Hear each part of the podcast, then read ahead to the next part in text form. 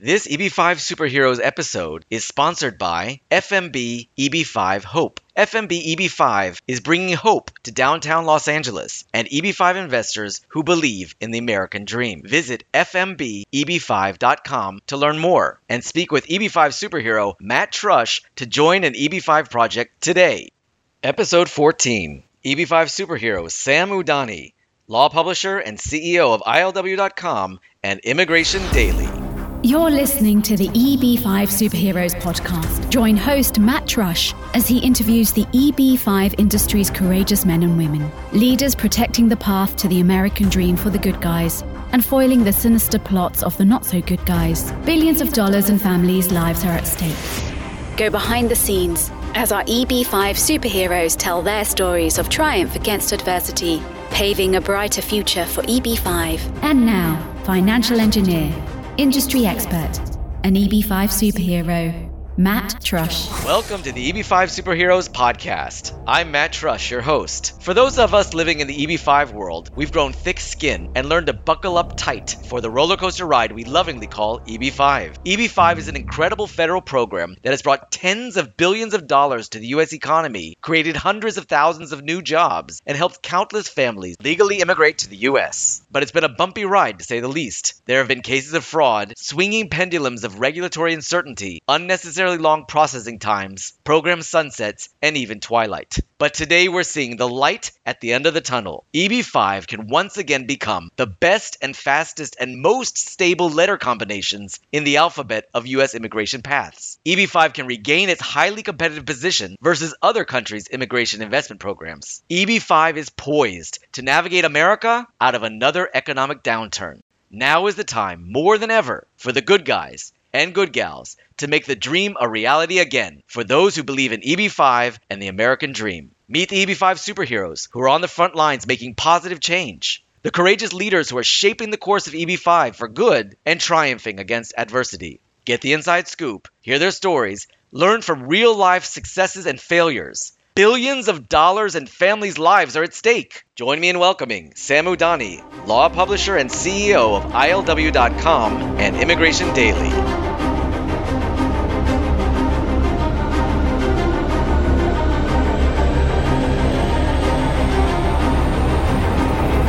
E B five Superhero Sam Udani, welcome to the E B five Superheroes podcast. Delighted to be here, Matt. Sam, even though your reputation precedes you, and everyone in the E B five industry, I'm sure, knows you, let me brag about you just a bit. Sam Udani serves as the law publisher and C E O of I L W dot com and Immigration Daily, the leading immigration law publisher with tens of thousands of subscribers. His publications provide over fifty thousand pages of free information on immigration law that receives two hundred fifty thousand visitors per month. I L W is known in the industry to host hundreds of custom expos and roadshows in the U S and across the globe, where potential E B five investors meet directly with select regional centers and projects to learn more about the E B five process and projects firsthand. Just to share a few I L W statistics, I L W has hosted over six hundred continuing legal education seminars for immigration attorneys. I L W has published over twenty-five books on immigration law, published with three hundred immigration attorneys as authors. One third of all active E B five projects are I L W clients. I L W has held over three hundred fifty E B five events in China, India, Taiwan, Vietnam, Turkey, you name it. I L W has also held over one hundred twenty in-person H one B to E B five events across the U S A. During COVID, I L W held over fifteen online H one B to E B five events, as well as over fifteen online webinars for India, Brazil, Mexico, Russia, Turkey, South Africa, on and on. Moreover, I L W held over fifty Chinese student events and international student events in many campuses and cities across the U S A. Sam has been an E B five industry leader for nearly thirty years. Sam's business, as I see it, is E B five recession-proof, like selling popcorn at the movie theaters. It doesn't matter whether the film is a horror film or blockbuster, I L W is there providing critical knowledge and services to the range of E B five industry professionals and prospective investors. Beyond English, Sam also speaks Hindi, Gujarati, Marathi, and some French. my good friend and E B five superhero, Sam Udani. Welcome again to the show. Oh my goodness, that's quite a build-up. It's going to take some living up to. It's all true, Sam. So Sam, tell us a little bit about how you became the leading immigration law publisher and how you got into E B five. Okay, those are two separate questions. And uh, the first one is more broadly about immigration. So I'll keep it a little briefer, but how I got into E B five, I'll be a little bit more expansive because I suspect your audience would be more interested in that. So as far as immigration is concerned, I co-founded an ad agency that was focused uh, on immigration attorneys and immigration-related compliance advertising. And that's what we did for about in the nineteen nineties. I wanted to always uh, get into publishing. I sent my first email in nineteen eighty-seven, and I really liked the amazing new medium. I was all over the internet long before there was a World Wide Web, you know, in the late eighties and early nineties. And uh, I said, this is fantastic. This is a great publishing medium. With one click, you can reach thousands of people. You don't have to pay for paper. You don't have to pay for printing. You don't have to pay for postage, you know, and it's so quick. You don't have to wait for the mail to get delivered. It gets to people in literally seconds. I said, this is incredible. And I want to be uh, involved in online publishing. But at the same time, I had made a lot of connections uh, in the immigration field over the ten, over the nineteen nineties for almost ten years. And I like the people. People in the immigration field are, are most of them are very uh, friendly people, uh, happy people, like to do what they do. You know, immigration attorneys are, in my acquaintance, have been, you know, uh, very positive people about what they, the change they are able to help people with in, the, in, in achieve in their lives. So I wanted to stay in immigration. I kind of compromised. I got into online publishing, but I also didn't leave immigration online publishing. And that's what I L W is. And uh, that's what we've been doing. And we continue to do publishing. So now let's talk about how we got an E B five, because it's a continuation of the story. We did all those C L E seminars. We published a large number of books. Uh, we published um, a tremendous amount of free information on the internet. And, you know, what happened with American publishing industry is what happened with us in the two thousand nine recession. The American publishing industry, just like all the other industries, experienced a decline in sales. That's what happens in recessions, right?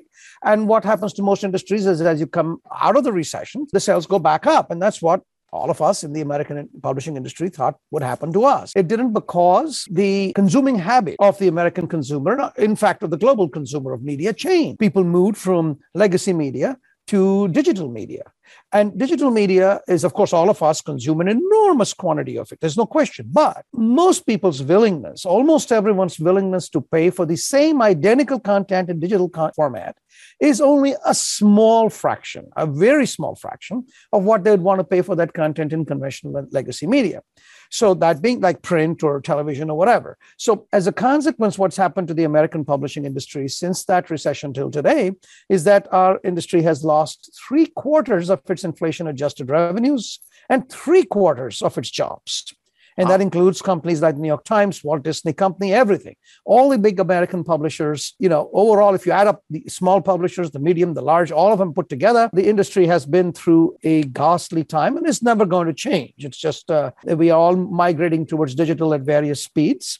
And uh, the conventional industry is on its way to extinction in large to a large extent. Now, we suffered like everybody else. And, you know, our publishing revenues kept going down year after year after year after year. And anyway, to cut a long story short, we've never given up on publishing. We still do publishing. We have published, for example, several editions, I think four or five or six of the E B five book. We're coming out with a new one very shortly with the new act, uh, all about the E B five Reform and Integrity Act. But, um, you know, we had to, you know, accept the fact that publishing is now going to be a very small fraction of our revenues. And that's the case today.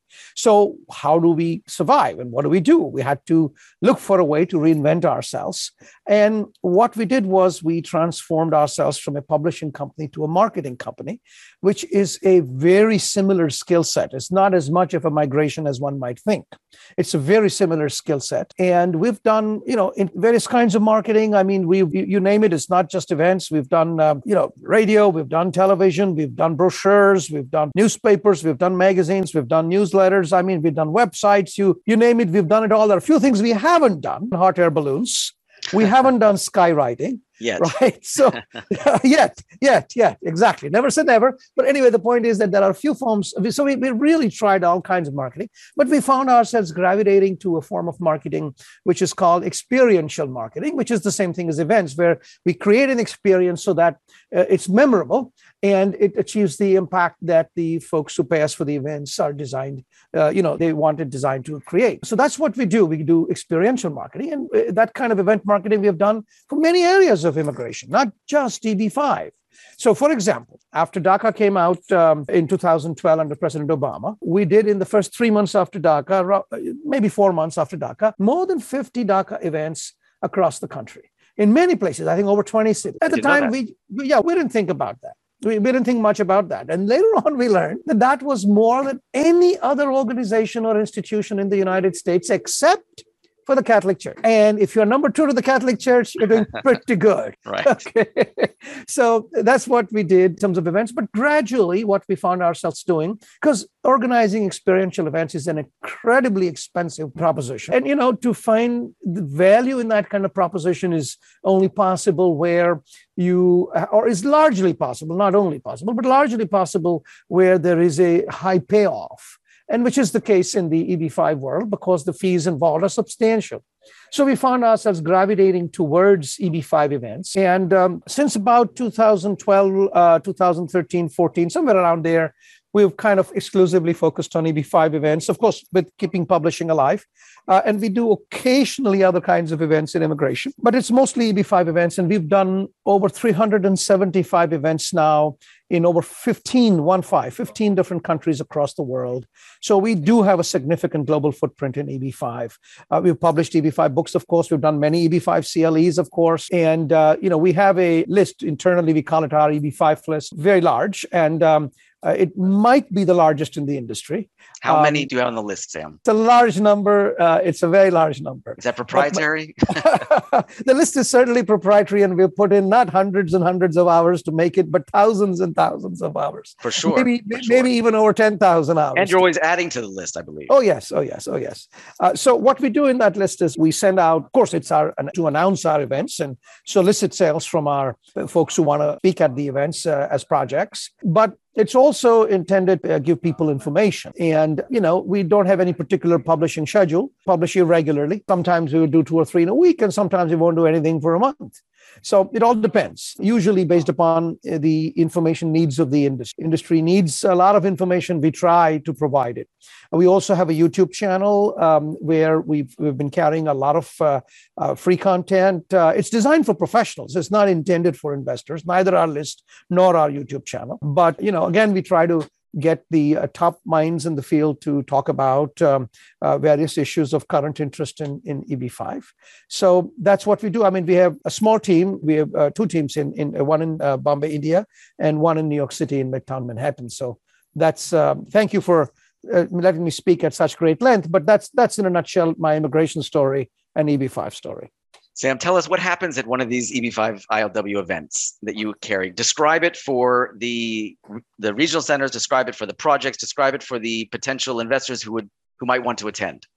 Sure. So it looks like you want to give me extended answers. I mean, you, you want me to give you extended answers. Yeah, and I, I'm looking I, for you to, to tell us as, as much as you'd like to share.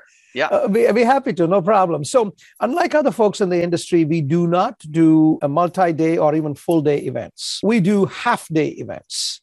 Okay, we have found that um, it's easier for busy professionals such as agents in, in countries like Taiwan or investors who are high net worth individuals in countries like India. They find to make a commitment of half a day is a lot easier than to make a commitment of an entire day, number one. Number two, we deliberately hold small-scale events because what we have found is that the if you're intending anything beyond just introducing yourself, hi, I'm here, if you want something beyond that, then uh, you need a little bit more intimate settings than is found in the manner in which uh, a lot of the other E B five events across the world take place. Uh, you know, a crowd of two hundred people, uh, you're a new agent and you want to introduce yourself to some project or vice versa, project to an agent, it's, it's a difficult proposition. So we always confine our events, have been much smaller. We have kind of for the last five, seven, six years, we've kind of standardized on four projects per event. That's it. So it's always four, which is a nice number. It's not too many. It's not too few. It is easier for people to build connections, obtain real information, have an in-depth conversation in that kind of intimate setting. The same thing is true for our investor events. And I'll, I'll distinguish as to why we do both of those different ones in a, in a minute. But the investor events also, you know, we don't know a lot of the industry likes doing one-on-one meetings. And we've done many of those. I don't know how many, probably one hundred, two hundred days worth of one-on-one meetings across the world, um, maybe more. But point is that, uh, you know, that's a those are sales meetings. We do marketing. And uh, there's a difference between sales and marketing. And uh, uh, marketing precedes sales. you know. So we do, you know, small scale investor events, usually twenty-five, thirty, thirty-five potential investors in, in a room. But they're screened, to- they're serious investors. The people who sit down at an I L W event, they're really interested in, in considering the, the E B five opportunity. Well, right? They're making time for half of their day, right? And uh, it's not for a free lunch because we don't offer free lunches anyway. Okay. And, you know, uh, just making the trip uh, and taking the time out of, I mean, a high net worth individual, half a day is worth a lot, right? So, I mean, look, the bottom line is the results. Our clients get wires and they tell us when they get them and they tell us when they don't get them. And we take that feedback very seriously. We have only one standard we use to decide whether an event was successful or not. If our clients call us and say, we got wires, great. If they say no, then it's not successful. End of story. There's no other standard. Now, it does take a little time. This is not, you're not buying a can of Coca-Cola. It takes a little while to make the decision. How much? Well, that depends on the country. It could take it could take a few months. It, it all depends. So why do we do two kinds of events? We call them B two B events, which are for professionals such as agents, and B two C events, which are for potential investors. You know, why do we call, why, why do them differently? Well, it depends on local law. It depends on local law. So for example, in, in certain countries, it is unlawful for us to organize events directly with investors. So in most provinces in China, that is something that's against Chinese law. Now, you know, some people in China may not take Chinese law very seriously. We do. We have to. We are law publishers. So we, before we go into any country, and this is true for every single country we have been in, we will always check with an attorney who's licensed to practice law in that country as to what we should do, right? And uh, they give us a list of do's and don'ts. We stick to that. And as law publishers for of long standing, we usually have good connections and are able to understand how to lawfully conduct an event in, in various countries. So in many countries, we've been told not to do investor events by the various, uh, you know, authorities in charge of deciding how such events should be conducted. We don't do them in those countries. We will only do professional events. So sometimes they get surprised. We had one of the, we have been, you know, inspected in four different jurisdictions. We passed those inspections with flying colors. All the folks who came, inspectors who came, uh, left with big smiles on their faces, with, in fact, invited us back to their country, said, please come back to our country. We like what you do and you are welcome to continue doing it. But in one of the cases, very early on when we were starting, one of the law enforcement agencies, they, they just couldn't understand. They said, you mean to say that that you're going to only do the event for, for people licensed by, they were inside a ministry, the same ministry that it should be licensed by people licensed by our ministry? I said, yes, they're the only ones we are inviting. So what are you going to do if an investor walks and wants to get registered? So I said, look, we, we don't have any means of checking the license, right? But we do ask them the question, number one. Number two, everyone is required to give the name, email address, and, and phone number. But he says, what happens if they say, well, I'm an investor from my country and I had to check out the projects? I'd say, no, you're not allowed to end. And that's happened many times in countries such as China, Taiwan, Korea, Vietnam. We have turned away investors coming into our event unsolicited simply because they heard about it through word of mouth. And we turn them away. I mean, look, we do it politely. We don't want to break anyone's hearts. What we usually request is, for example, we had an investor who showed up in Beijing, if I remember, and she was weeping and crying and, and uh, she, you know, uh, she was desperate. We requested, uh, there were there was, uh, I think, an attorney who was going to be speaking, and we said, would you please take five minutes and talk to this lady? We can't let in because we'll be breaking local law. We won't do that. But we don't want to be heartless and turn away someone who has come with so much hope in their heart. Would you please mind talking to her for five minutes? Uh, we'll provide the interpreter. And it did have the conversation that seemed to comfort her and she stopped crying. So, thank God. Uh, wow. Right. So that's why the B two B events, the B two C events we'll do wherever it's permitted, but we'll do them the way it's permitted, right? So that we have to be careful about that. We try to adhere to the law. I mean, nothing we do can be hidden. We're very loud and visible everywhere we go. So we always presume that law enforcement will be at our events. We've had S E C folks come in and tell us that we have an S E C dot gov address. They've come to our events. We've had people from other American law enforcement agencies come to our events. We don't have any problem. The only thing I ask them when they walk in is, uh, are you an attorney? We are law publishers. And if someone is an attorney, even if they work for a government uh, agency, that makes no difference. Uh, there's no reason why an attorney cannot, in the professional event, bef- uh, talk about the law, right? So, especially if it's before a group of lawyers, for the C L E event, for example, right? Uh, so, we're certainly not going to listen to a government agency attorney who says, I don't want to speak of anything uh, because I can't bind my agency. You're not speaking for the agency. You're, you're speaking as an attorney at law and you're talking about the law. What's wrong with a lawyer talking about the law? There's nothing wrong with that. You can't you know? stop them. It's true. Sam, you've seen E B five since inception to today. You've seen mm-hmm. the new Reform and Integrity Act. What are your thoughts on it and, and the future for E B five? Okay, so two quick points in terms of the act itself. Look, Uh, there's many parts of it. There's practically every industry person will tell you there are many parts they don't like. Uh, they'll all choose different parts, okay? Somebody will say, I don't like X. Another one will say, I don't like Y. And a third guy will say, I don't like Z.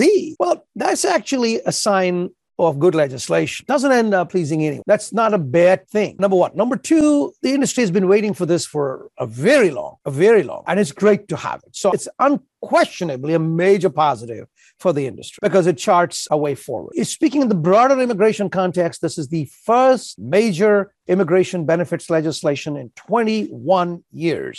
Not first major, sorry, first benefits legislation in twenty-one years. The first benefit legislation of any kind that Congress has passed. So the dam has broken, and there's much immigration legislation right behind it. The E B five folks should be proud that they were the first ones in immigration to achieve this breakthrough because they have paved the path for people right behind them. There's a huge amount of immigration reform coming to the United States. It's been held back decades. Millions of people have left, led lives of misery These in, in these decades that they've been waiting for Congress to act, and salvation is on its way, without a doubt, and that's because of the folks in the E B five industry. So thank you to everyone who worked to make this bill a law all the way back, going back to the two thousand fourteen timeframe, going back to the earliest efforts with Mister Grassley and Mister Leahy, uh, you know, continuing throughout the last decade and into this one. Thanks to all of you from everyone in the immigration community, because you deserve it and you got the, the, the great victory that no one thought was possible. Now, what does it mean for the future? Well, Sam, before you jump to that, it seems oh. you're an E B five, uh, at least a, a Reforms Act uh, evangelist. That's great to hear. So tell me, what specifically earns your praise in the new legislation? Well, many things. Firstly, it aligns E B five statutes with the policy that Congress has always wanted. In the uh, Congress designed E B five in nineteen ninety, and then the, uh, you know, various, it was designed as an investor program, and we were trying to cash in on the fact that there were many Hong Kong millionaires who were uncomfortable with the Chinese takeover of the colony from the British. And over several years, you know, it was a program finding its way. It took a long time. And along the way, Congress decided uh, to make certain amendments. One amendment was to permit pooled investments, uh, and, which would permit indirect and induced jobs. So the invention of regional centers was a later creation. It was not nineteen ninety. It was ninety-three or ninety-four, thereabouts. But the other creation was the concept of a targeted employment area.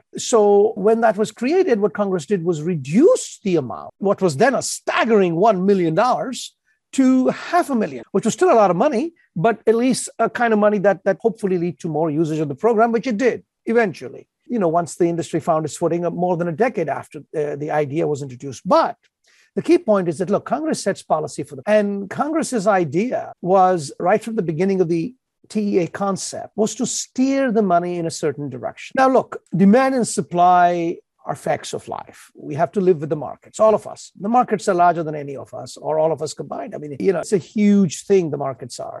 And we have to adjust to them as we go along. But I think that Congress, especially when it comes to the border, has a tremendous amount of, and one shouldn't belittle the power of Congress to direct uh, where the funds should go. So over the years, what happened is that the targeted employment area concept was used in a manner inconsistent with Congress's vision for it. And essentially ninety-nine percent of the country was a T E A, which was never Congress's intent. So what the R I A does is dramatically change that on a much more sounder footing than the regulations would have if they had been lawfully, you know, promulgated. The, the statute is positive now that this is what a T E A is, is a rural area or a certain kind of urban area, which is so narrowly defined as to exclude almost all those gigantic towers that were built.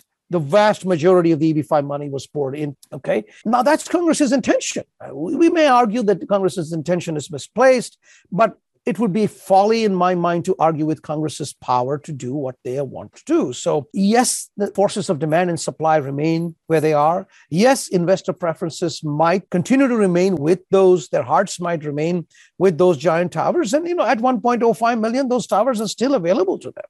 It's not like those towers are closed off to investors. But if they want the lower amount, which they, now the differential is a lot lesser than before, the differential between one point oh five and eight hundred, is a lot more reasonable than the differential between one million and a half million. But that eight hundred thousand lower number specifically designed to drive investment into the places where Congress wants to see it go. you know, and look, the bottom line is it's most of it is going to end up in rural. And I'll tell you why. Not just because of the way the R I A is constructed. I'm still talking about the T E A. Sam, there, let me let me interrupt you yeah. just to uh, yeah. give you a heads Go. up. I'm fund manager now for a T E A project in downtown Los Angeles, which counts for the lower investment tier and is an attractive project as much as it was before. In fact, it qualified before it qualifies today. So just because there is this new steering towards certain areas, I would hope that the E B five investor community and even the E B five professionals in the industry should know that it's really not only rural projects that are going to get the lion's share of the E B five investment. I think it's definitely being incentivized. There's a twenty percent set aside for rural. There's a ten percent set aside for T E A and two percent set aside for so infrastructure projects. Infrastructure projects. So yeah. today, throughout the United States in T E As, there are some very, very attractive projects like our project in downtown L A. So I know you're about to talk about the value of rural projects and how you think it's going to get the, the lion's share of E B five capital. And I'd love to hear your reasons for that. But I also want to just remind listeners that there's also the T E A projects and other projects, infrastructure, et cetera, that are also very attractive too. Oh, no, no, no question. And remember, even there were not a T E A project in an urban area like Midtown Manhattan, like those giant towers, as I said, they're still available at one point oh five, and the differential is not gigantic, right? Right, but Sam, my yeah. project in downtown L A, the F M B E B five project, is an eight hundred thousand dollars project. Right, right. No, no, of course. T- TAs have not been eliminated from urban areas. They have been dramatically reduced. That's all. And as you likely put it, they can't be gerrymandered anymore. That's all. But, but anyway, let's come back. The reason why I think the roost in the long run is mostly because Congress intends that to happen, and mostly because the United States Senate, over the course of the entire history of the United States, more than a couple of hundred years, has always been dominated by rural states. And that'll remain true for foreseeable future, for our lifetimes, for sure. So my point is that in that sense, it's not bad. And why is it not bad to see lots of money going to rural America? Because it aligns the political vision of this program and the reality of the actual targets of investment. And that actually makes for a stronger program, because politically you're not facing pushback all the time, you know, in terms of, okay, your industry sucks, we're going to have to reform it and m- maybe destroy it or whatever. So in that sense, that's why I like, uh, that's one, I like the Reform and Integrity Act. Now, the integrity provisions are supposed to be investor friendly. You know, I'm hopeful. Anything that leads to more disclosure, you know, to investors is, I think, a good thing. I don't think it's bad. It's better to have people who know what they're going into than to have unhappy people later.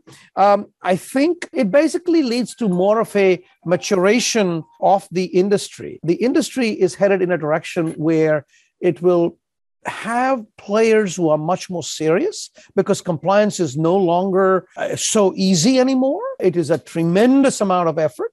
And people who are not serious will probably not expend that effort, right? There have been, especially, you know, some egregious things that have been happening, you know, particularly in China, will will have to change going forward. So that, I think, is a good thing too. You know, we've been hearing horror stories of E B five fraud. I mean, overall, the fraud in this industry uh, is probably no more as a percentage term than any other securities industry. But unfortunately, because it's allied to immigration and because of unfortunate bad press that uh, has developed over the years, the perception is that, oh, there's there's a lot of fraud, which certainly doesn't match the reality. But nevertheless, everything we can do to reduce the fraud is a good thing. Agreed. Okay? So the R I A makes a lot of valiant efforts, and I'm hopeful that at least a few of them will actually succeed in changing the facts on the ground. I'm hopeful. It's a bit too early to tell, but I'm very hopeful. What else can I tell you which is good about the act? Um, well, we have a longer lease on life. I mean, it's five years. It's not year to year anymore. So it's time to, you know, be able to do some long-term plan, you know. Absolutely. And, and, yeah. The biggest uh, difference, I think, is that the rural projects will open up, that set aside will open up areas of uh, the world which have been largely closed to E B five, mostly China, but also to some extent Vietnam and prospectively India. And, Speaking uh, of India, yeah. I hate to interrupt you, Sam. No, no, Speaking go ahead, in- please. Please go ahead. Speaking of India, I've heard you say that you believe that Indian investors are going to be the largest market for E B five going forward. Tell me uh, yeah. your reasons for saying such a statement. Yes and no. Let me explain. You are correct that that's what I have said for many, many years. And that, in fact, is what has happened. I was all gung-ho about India back in two thousand, what, fourteen, fifteen, sixteen. And everyone thought I was crazy because they said everything, it's going to be China. And I would point out to people, many people across the industry, oh, more than one hundred for sure. I pointed out, I said, wait a second, there is something called an immigration quota. And once China hits that, and then people are forced to wait, it's going to be a problem. And people said, no, no, no, we're going to get Congress to raise that quota. Are you kidding me? You think Congress is going to say no to investment coming in? I said, look, folks, it's not about investment coming in. This is about immigration. And that's a completely different topic. And Congress has a totally different, you know, chemistry when it comes to immigration. It's going to take a long time to get those quotas fixed. And they would say, oh, you don't understand anything. You know, you don't understand the power of money. You don't understand the meaning of access. Uh, you know, we talked to Senator X, Senator Y, Senator Z, et cetera, et cetera, et cetera. And they were just stone deaf and they wouldn't listen.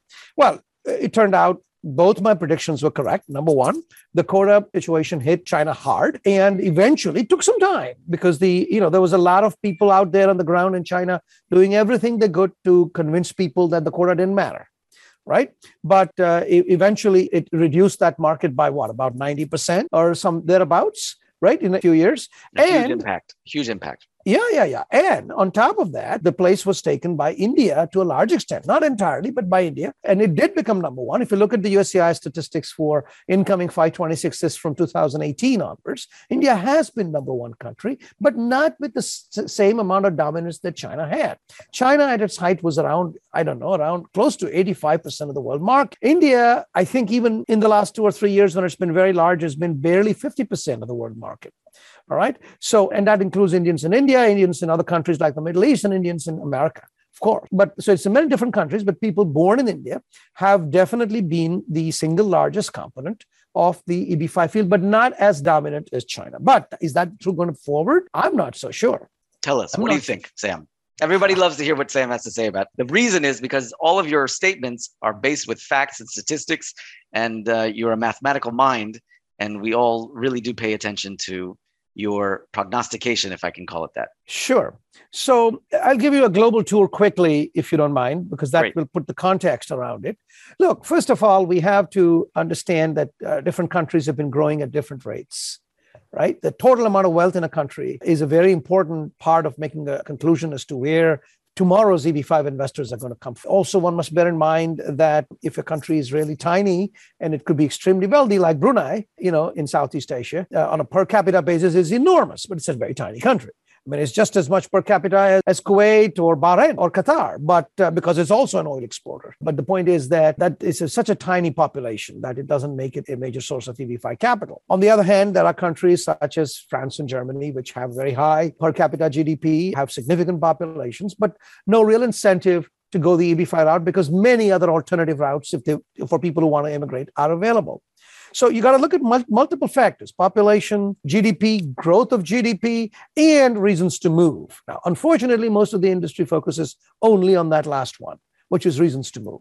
So I've seen a lot of folks from the industry go to very strange places. You know, every single one of those cases, they have come up short because they ignored the first three. The first three are population, G D P, and G D P growth rate. So we have to expect that there will be some nice, surprising new countries with you know, which would be medium-sized, in, not in the top five, maybe not in the top ten, but in the top fifteen for capital coming up in the next few years, for sure.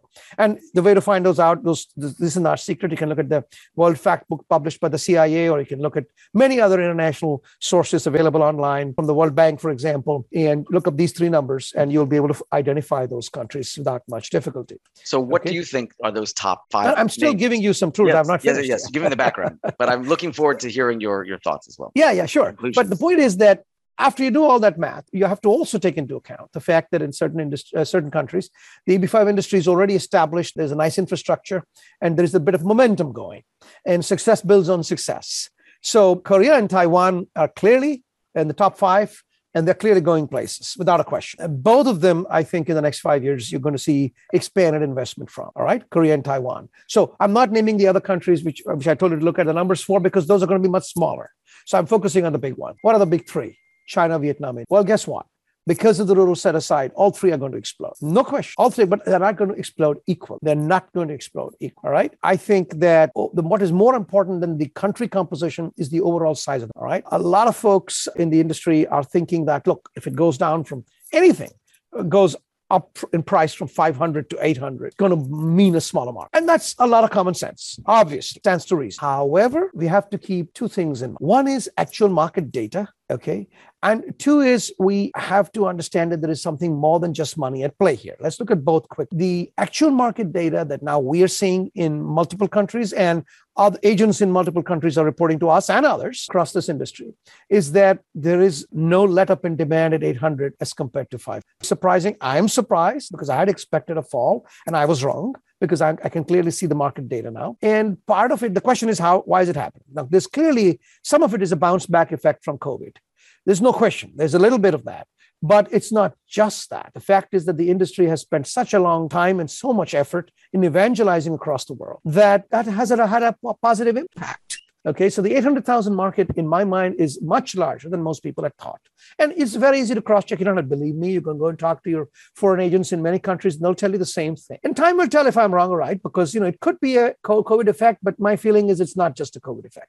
It's well, that's more good news. That. Yeah, that's very good news. That's very, very good news. Now, the second reason is that people make their decisions on big issues. Money is very important, but time is very important too. Time is and money. That, that, exact time is money, exactly.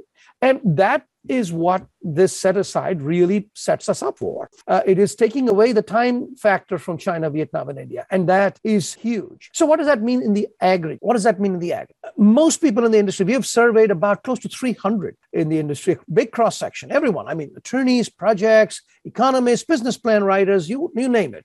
And what we are seeing is most people seem to think that the industry is going to be between half a billion and a billion dollars. By contrast, just before COVID, it was running at a roughly a one and a quarter billion rate. So people are expecting a fall of, you know, maybe forty percent, right, in terms of total industry size. I think that's hogwash. I think we're going to see a two hundred percent raise in size of the industry. We're talking really? a two, two billion plus industry. It's not going to take too long to get there. It does take some time. And I'll tell you why it's taking time in a minute, but we will get there faster than people think. So there is a tremendous amount of opportunity in this industry, way more than most people realize.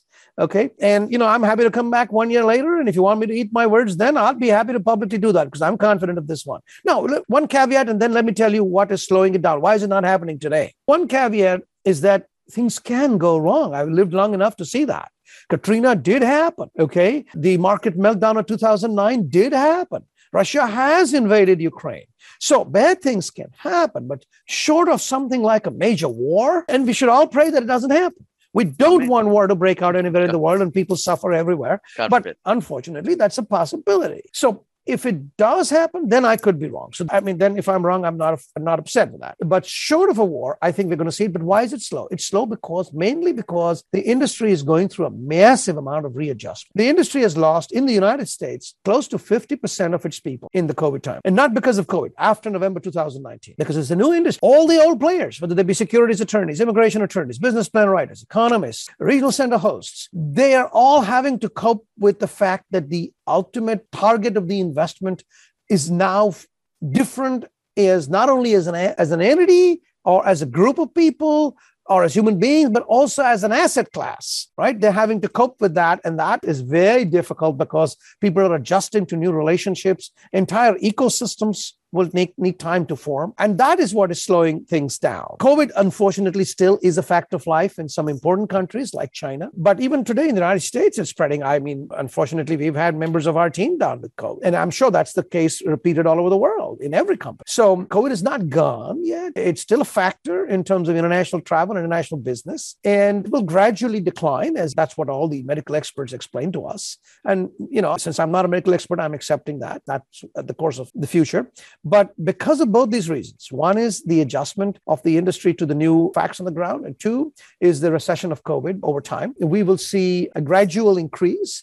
And I think the industry is going to be very pleasantly surprised in as little as a year from now that the raises are getting completed faster than scheduled, that there is a much more demand than they had expected. And most of the other challenges we are facing now, I mean, in terms of registration, how the hell is that going to work? No one knows, you know. What does the new the definition of um, sustainment period mean? It's a much smaller sustainment. How does that affect asset classes? That's going to change things, you know. So there's all kinds of issues coming up. Uh, how is, you know, uh, for example, uh, you know, clearly we understand congressional intent was to put all pooled investments through regional centers. We get that.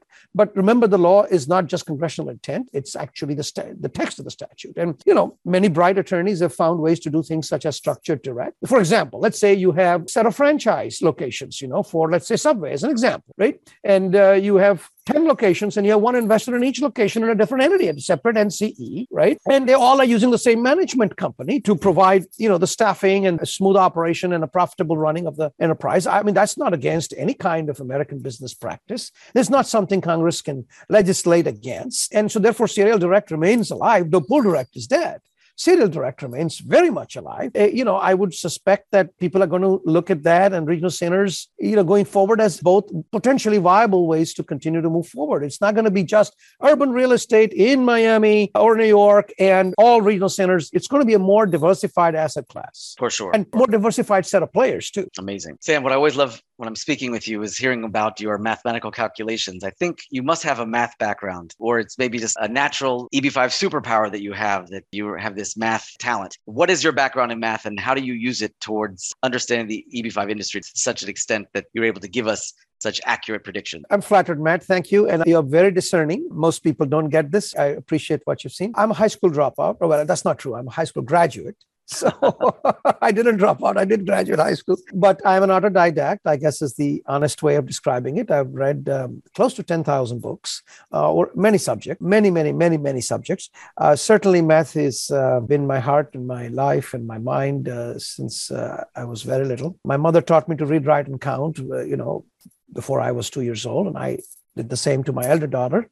I'm hoping to do the same to my younger daughter now. But mathematics, say, the pattern of the, studying this, the patterns of the universe. And uh, that's something which is natural to me, as natural as breathing. And to do calculus backwards when I'm in my sleep, upside down, is very comfortable feeling for me. It's not difficult. You know, mathematics is very closely allied to music, as anyone in math or music will tell you.